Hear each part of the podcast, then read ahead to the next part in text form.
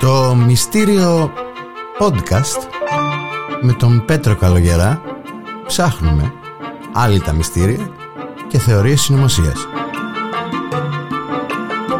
Γελία ή μη.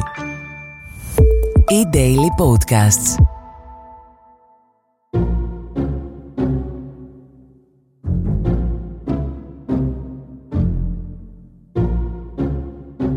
Γεια σας, γεια σας φίλες και φίλοι. Είναι το Μυστήριο Podcast, ακόμα ένα Μυστήριο Podcast με τον Πέτρο Καλογερά.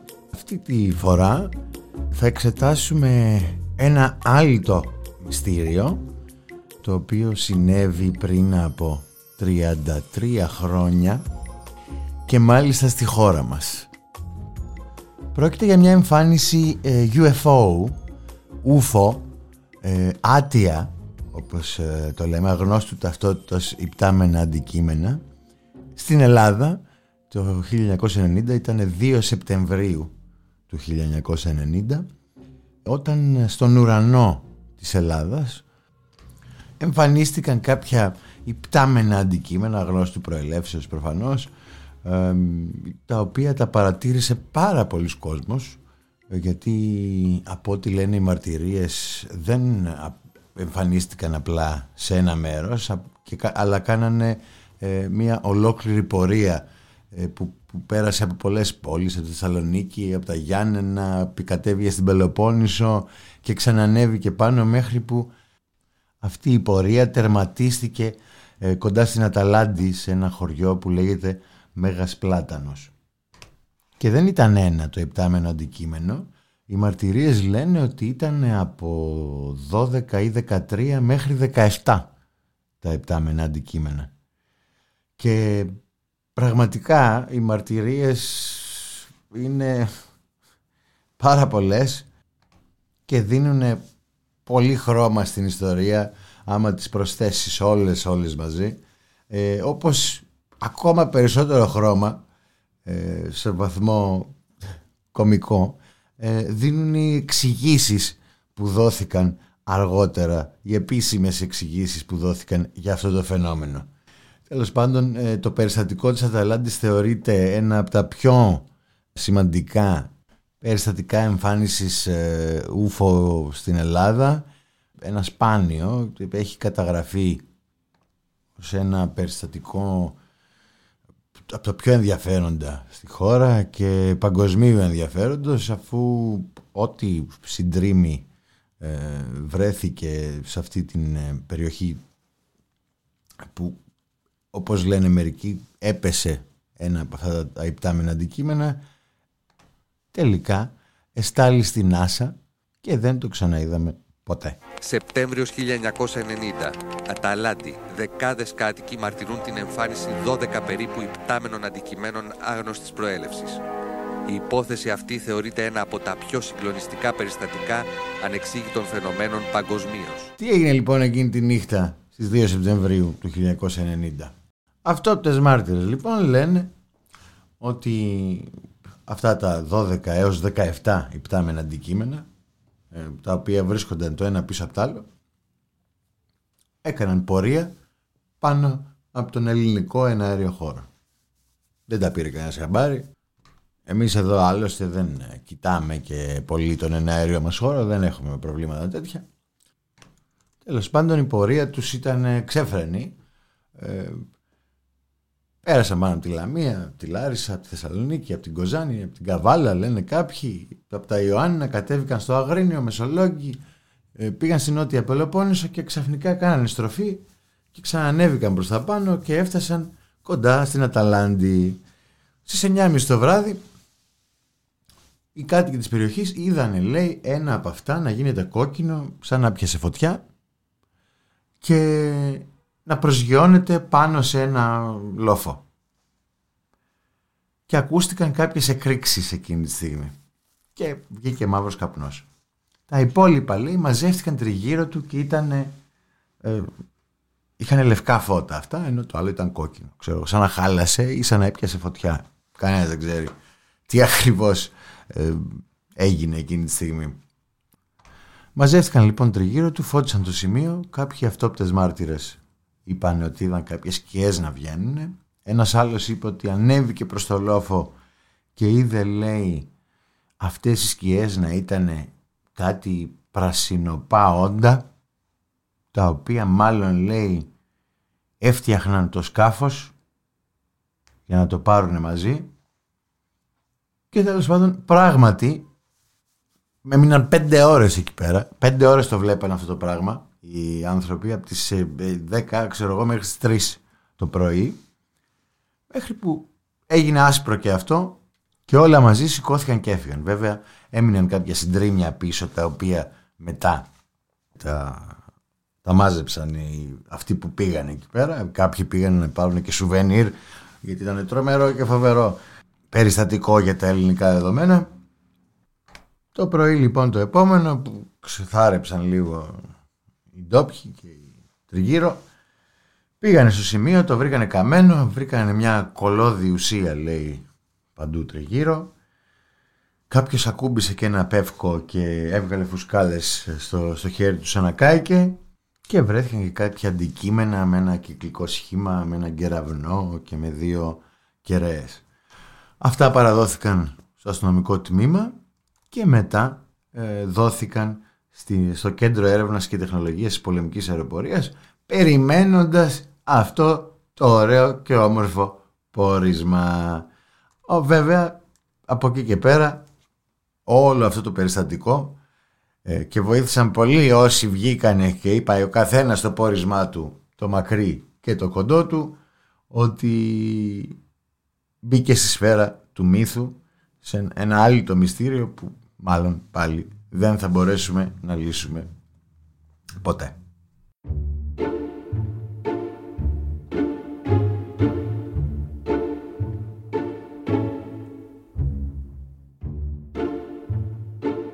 Τα ΜΜΕ όπως πάντα δεν μάσησαν καθόλου. Οι τίτλοι των εφημερίδων ήταν «Στον Φώδης», «Ουφόργωσαν την Ελλάδα», «Ένα υπτάμενο τρένο πέρασε την Ελλάδα», «Κυτρινοκόκκινα φώτα γέμισαν τον ουρανό» και προφανώς και αυτοί βοήθησαν να δημιουργηθεί λίγο παραπάνω ένταση με το ζήτημα και τότε άρχισαν να βγαίνουν τα πορίσματα. Ωραίο. Δεν είναι πολύ ωραίο όταν βγαίνουν πορίσματα. Ε; Βγαίνει ο ένας και λέει εγώ λέω αυτό. Βγαίνει ο άλλος και λέει όχι εγώ λέω το άλλο. Και μπερδεύουν περισσότερο τον κόσμο. Ε; Δεν είναι πιο ωραίο. Εμένα μου αρέσει. Είναι η αγαπημένη μου στιγμή να ξέρετε. Βγήκε λοιπόν τότε ένας από το Εθνικό Αστεροσκοπείο και λέει είναι οι Περσίδες οι Περσίδες που είναι μετεωρίτες και όταν μπαίνουν στην ατμόσφαιρα της γης αναπτύσσουν τριβή και αναφλέγονται και αφήνουν λάμψη στον ουρανό φαίνεται ότι οι Περσίδες ξεκινάνε 17 Ιουλίου συνήθως κορυφώνονται στα μέσα Αυγούστου και άντε να κρατήσουν μέχρι τις 20 κάτι Αυγούστου. Φαίνεται βέβαια το 1990 ότι οι Περσίδες πήρανε μια παράταση στις παραστάσεις που δίνανε στην ελληνικό ουρανό και δεν βρέθηκε κανένας να πει κλείστε τις Περσίδες μην τις αφήνετε να σουλατσάρουν στον ελληνικό ουρανό και σουλατσάρανε φαίνεται σύμφωνα με αυτή την άποψη. Μια άλλη άποψη έλεγε ότι είναι τεχνητή δορυφόρη. Τώρα οι τεχνητοί δορυφόροι για ποιο λόγο να κάνουν όλο αυτό το σαματά και να κάνουν πορεία πάνω από, το, από τη βόρεια, τη δυτική, τη νότια και όλη την Ελλάδα δεν ξέρουμε. Ε, κάποιος άλλος είπε, ένα, το αγαπημένο μου, είναι εξαιρετικό, είπε ότι είναι ιδιαίτερες διαθλάσεις και ανακλάσεις στην ατμόσφαιρα από τα φώτα που υπάρχουν στη γη. Τι λες ρε φίλε; Μα είναι δυνατόν ρε παιδί μου τώρα είναι... Δεν μπορεί να γίνεται αυτό το πράγμα Να λέτε τέτοιο πράγμα Γιατί δεν γίνεται κάθε μέρα Πώς γίνεται αυτό τώρα Να βγεις να πεις κάτι τέτοιο σοβαρά; Δηλαδή αν μαζευτούν 28 αυτοκίνητα από κάτω από τη γη και πάνε πορεία μαζί θα γίνει ανάκλαση πάνω στον ουρανό και θα βλέπουμε φώτα εμείς και θα νομίζουν ότι είναι άτια. Εκτός και αν το 1990 συνηθιζόταν ε, και τότε να κάνουν εγγένεια σε κάποιο μαγαζί και να φωτίζουν τους ουρανούς έτσι και να νομίζουν ότι είναι ούφο. Και όχι μόνο αυτό, είναι και, ήταν και τέτοιο. Δηλαδή είπανε αυτό που είπα πριν, ακόμα και τα φώτα λέει μια σειρά αυτοκινήτων μπορεί να προκαλέσει ένα τέτοιο εντυπωσιακό θέμα. Όλα τα άλλα λέει στερούνται σοβαρότητας και οφείλονται στη φαντασία ή σε ομαδική ιστερία. Γιατί να το πούμε έτσι άμα είναι ομαδική ιστερία ή φαντασία; Για ποιο λόγο; Βρες ρε άνθρωπε κάτι καλύτερο να πεις. Τώρα σοβαρά. Μπερδεύεις τον κόσμο έτσι. Σου λέει, α, αυτή είναι η εξήγηση. Α, ε, ήρθανε ούφο. Που μπορεί να μην ήρθαν, μπορεί και να ήρθαν. Μην του λες τέτοια πράγματα και τον μπερδεύεις χειρότερα. Μια άλλη εξήγηση τέλος πάντων ήταν με το, είχε να κάνει με τον πόλεμο του κόλπου και ότι ήταν ένα πρόγραμμα κάποιας πολεμικής αεροπορίας των Αμερικανών ε, που δοκίμαζαν ε, εξοπλισμό στη χώρα μας για την επίθεση στο Ιράκ ε, εντάξει, οκ είναι σύνηθες να, να δίνεται ως δικαιολογία σε περιπτώσεις που ο κόσμος λέει ότι είδε UFO ε, ότι υπάρχει στρατιωτική άσκηση ή οτιδήποτε τέτοιο για να μείνει απόρριτο. Τέλος πάντων, 1,5 μήνα μετά το ε, περιστατικό η ελληνική πολεμική αεροπορία ε, έδωσε το δικό της το πόρισμα και λέει πιστοποιούμε ότι το εν λόγω αντικείμενο έκαψε το χορτάρι και τους θάμνους σε μια ακτίνα 200 μέτρων. Τα συντρίμια που βρέθηκαν ήταν γήινης προέλευσης δεδομένου ότι υπήρχαν αριθμητικές και αλφαβητικές ενδείξεις. Ήταν παλαιάς τεχνολογίας, πιθανά κομμάτια ενός παλαιού δορυφόρου. Αυτό το συμπέρασμα βασίστηκε στις μετρήσεις, την καλωδίωση και την κατασκευή. Ο δορυφόρος πρέπει να είναι από την Ευρώπη ή την πρώην Σοβιετική Ένωση, δεδομένου ότι μόνο σε αυτές τις περιοχές του κόσμου το μετρικό σύστημα είναι σε μέτρα και εκατοστά. Ακούγεται λίγο πιο εμπεριστατωμένη αυτή η εξήγηση, αλλά και πάλι η πτώση ενός δορυφόρου δεν θα είχε αφήσει λίγα καμένα και λίγα εξαρτήματα, θα έπρεπε να έχει γίνει λίγο μεγαλύτερο φάζ. Έτσι δεν είναι; Και στο τέλος γιατί αυτά τα αντικείμενα που βρέθηκαν δόθηκαν στην Άσα και δεν τα ξαναείδαμε ποτέ; Υπήρχε λόγος; Εγώ λέω ότι υπήρχε λόγος. Εκτός του ότι ως διαμαγείας υπάρχει μια βάση του ΝΑΤΟ σε εκείνο το σημείο και τα ηλεκτρομαγνητικά πεδία είναι αυξημένα, εγώ νομίζω ότι υπήρχε λόγος που δόθηκαν στην Άσα. Γιατί, ρε παιδιά, αλήθεια τώρα, η εμφάνιση ούφο δεν είναι αποκλειστικότητα των Αμερικάνων. Εγώ έτσι ήξερα. Μόνο εκεί δεν εμφανίζονται τα ούφο. Τι δουλειά είχαν εδώ πέρα; Πάρτε τα εδώ πέρα τα, τα, τα αντικείμενα αυτά για δικά σας είναι. Τι δουλειά είχαν εδώ πέρα; Εσάς ψάχνανε. Και ήρθαν εδώ πέρα. Πάρτε τα αντικείμενα. Για σας είναι, για σας προορίζονταν. Δεν ήταν για μας αφού χάθηκαν οι εξωγήινοι, οι ανθρωπόμορφοι, οι πράσινοι. Εν τω μεταξύ απορώ πως δεν πήγε κάποιος πάνω στο λόφο. Να τους πει παιδιά τι ώρα είναι αυτή που έρχεστε; Εμείς κοιμόμαστε 10 η ώρα. Μέχρι τις 3 τώρα μας έχετε ξύπνιους.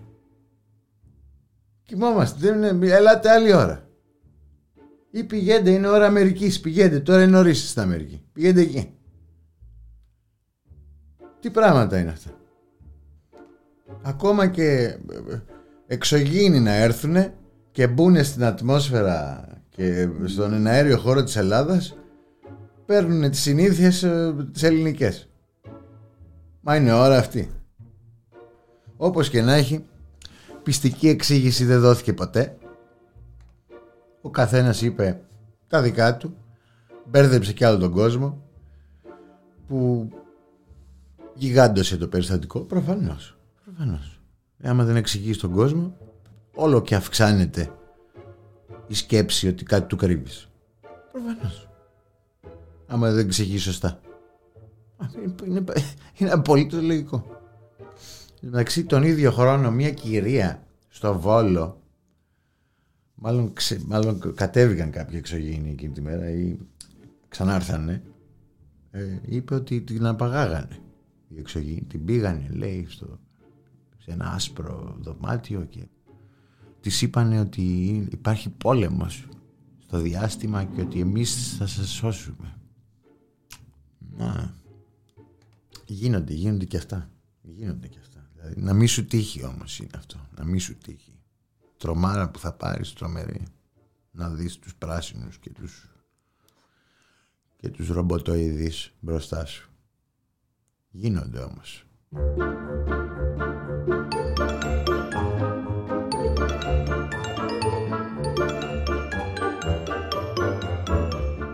Και αφού υπήρξαν τόσα πορίσματα, γιατί να μην προτείνουμε και εμείς μερικά.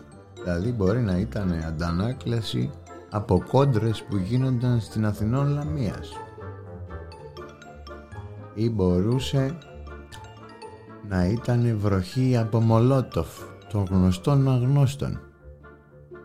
Μπορεί να ήταν τα γυρίσματα του Independence Day ή μπορεί ένας μήνος πηγολαμπίδων να είχε αυξημένη όρεξη για σεξ ή εν τέλει μπορεί να είχε δίκιο η κυρία και να γινόταν όντως πόλεμος των άστρων. Γιατί όχι; Πρόκειται λοιπόν για μια άλλη υπόθεση, για ένα άλλο μυστήριο που δύσκολα θα λυθεί ποτέ. Νομίζω δεν θα, δεν θα μας δώσει κανένας μια πιστική εξήγηση. Μόνο πορίσματα ε, που ίσως ακόμα και τα δικά μας να ήταν λίγο καλύτερα. Ε, ναι, έγινε ένα περιστατικό Όντως υπάρχουν τόσοι αυτόπτες μάρτυρες και σε διαφορετικά σημεία της Ελλάδας αλλά ε, δεν ε, δόθηκε καμία απολύτως πιστική εξήγηση μπερδεύτηκε ο κόσμος περισσότερο κάποιοι νομίζανε ότι κάτι μας κρύβουν και έχουμε φτάσει 33 χρόνια μετά απλά να προσπαθούμε να καταλάβουμε τι ακριβώς συνέβη εκείνο το βράδυ. Αυτό ήταν ε, το επεισόδιο. Στο επόμενο επεισόδιο μια ακόμα θεωρία συνωμοσίας. Για να μην χάνετε κανένα επεισόδιο, ακολουθήστε μας στο Spotify, στα Apple και Google Podcasts.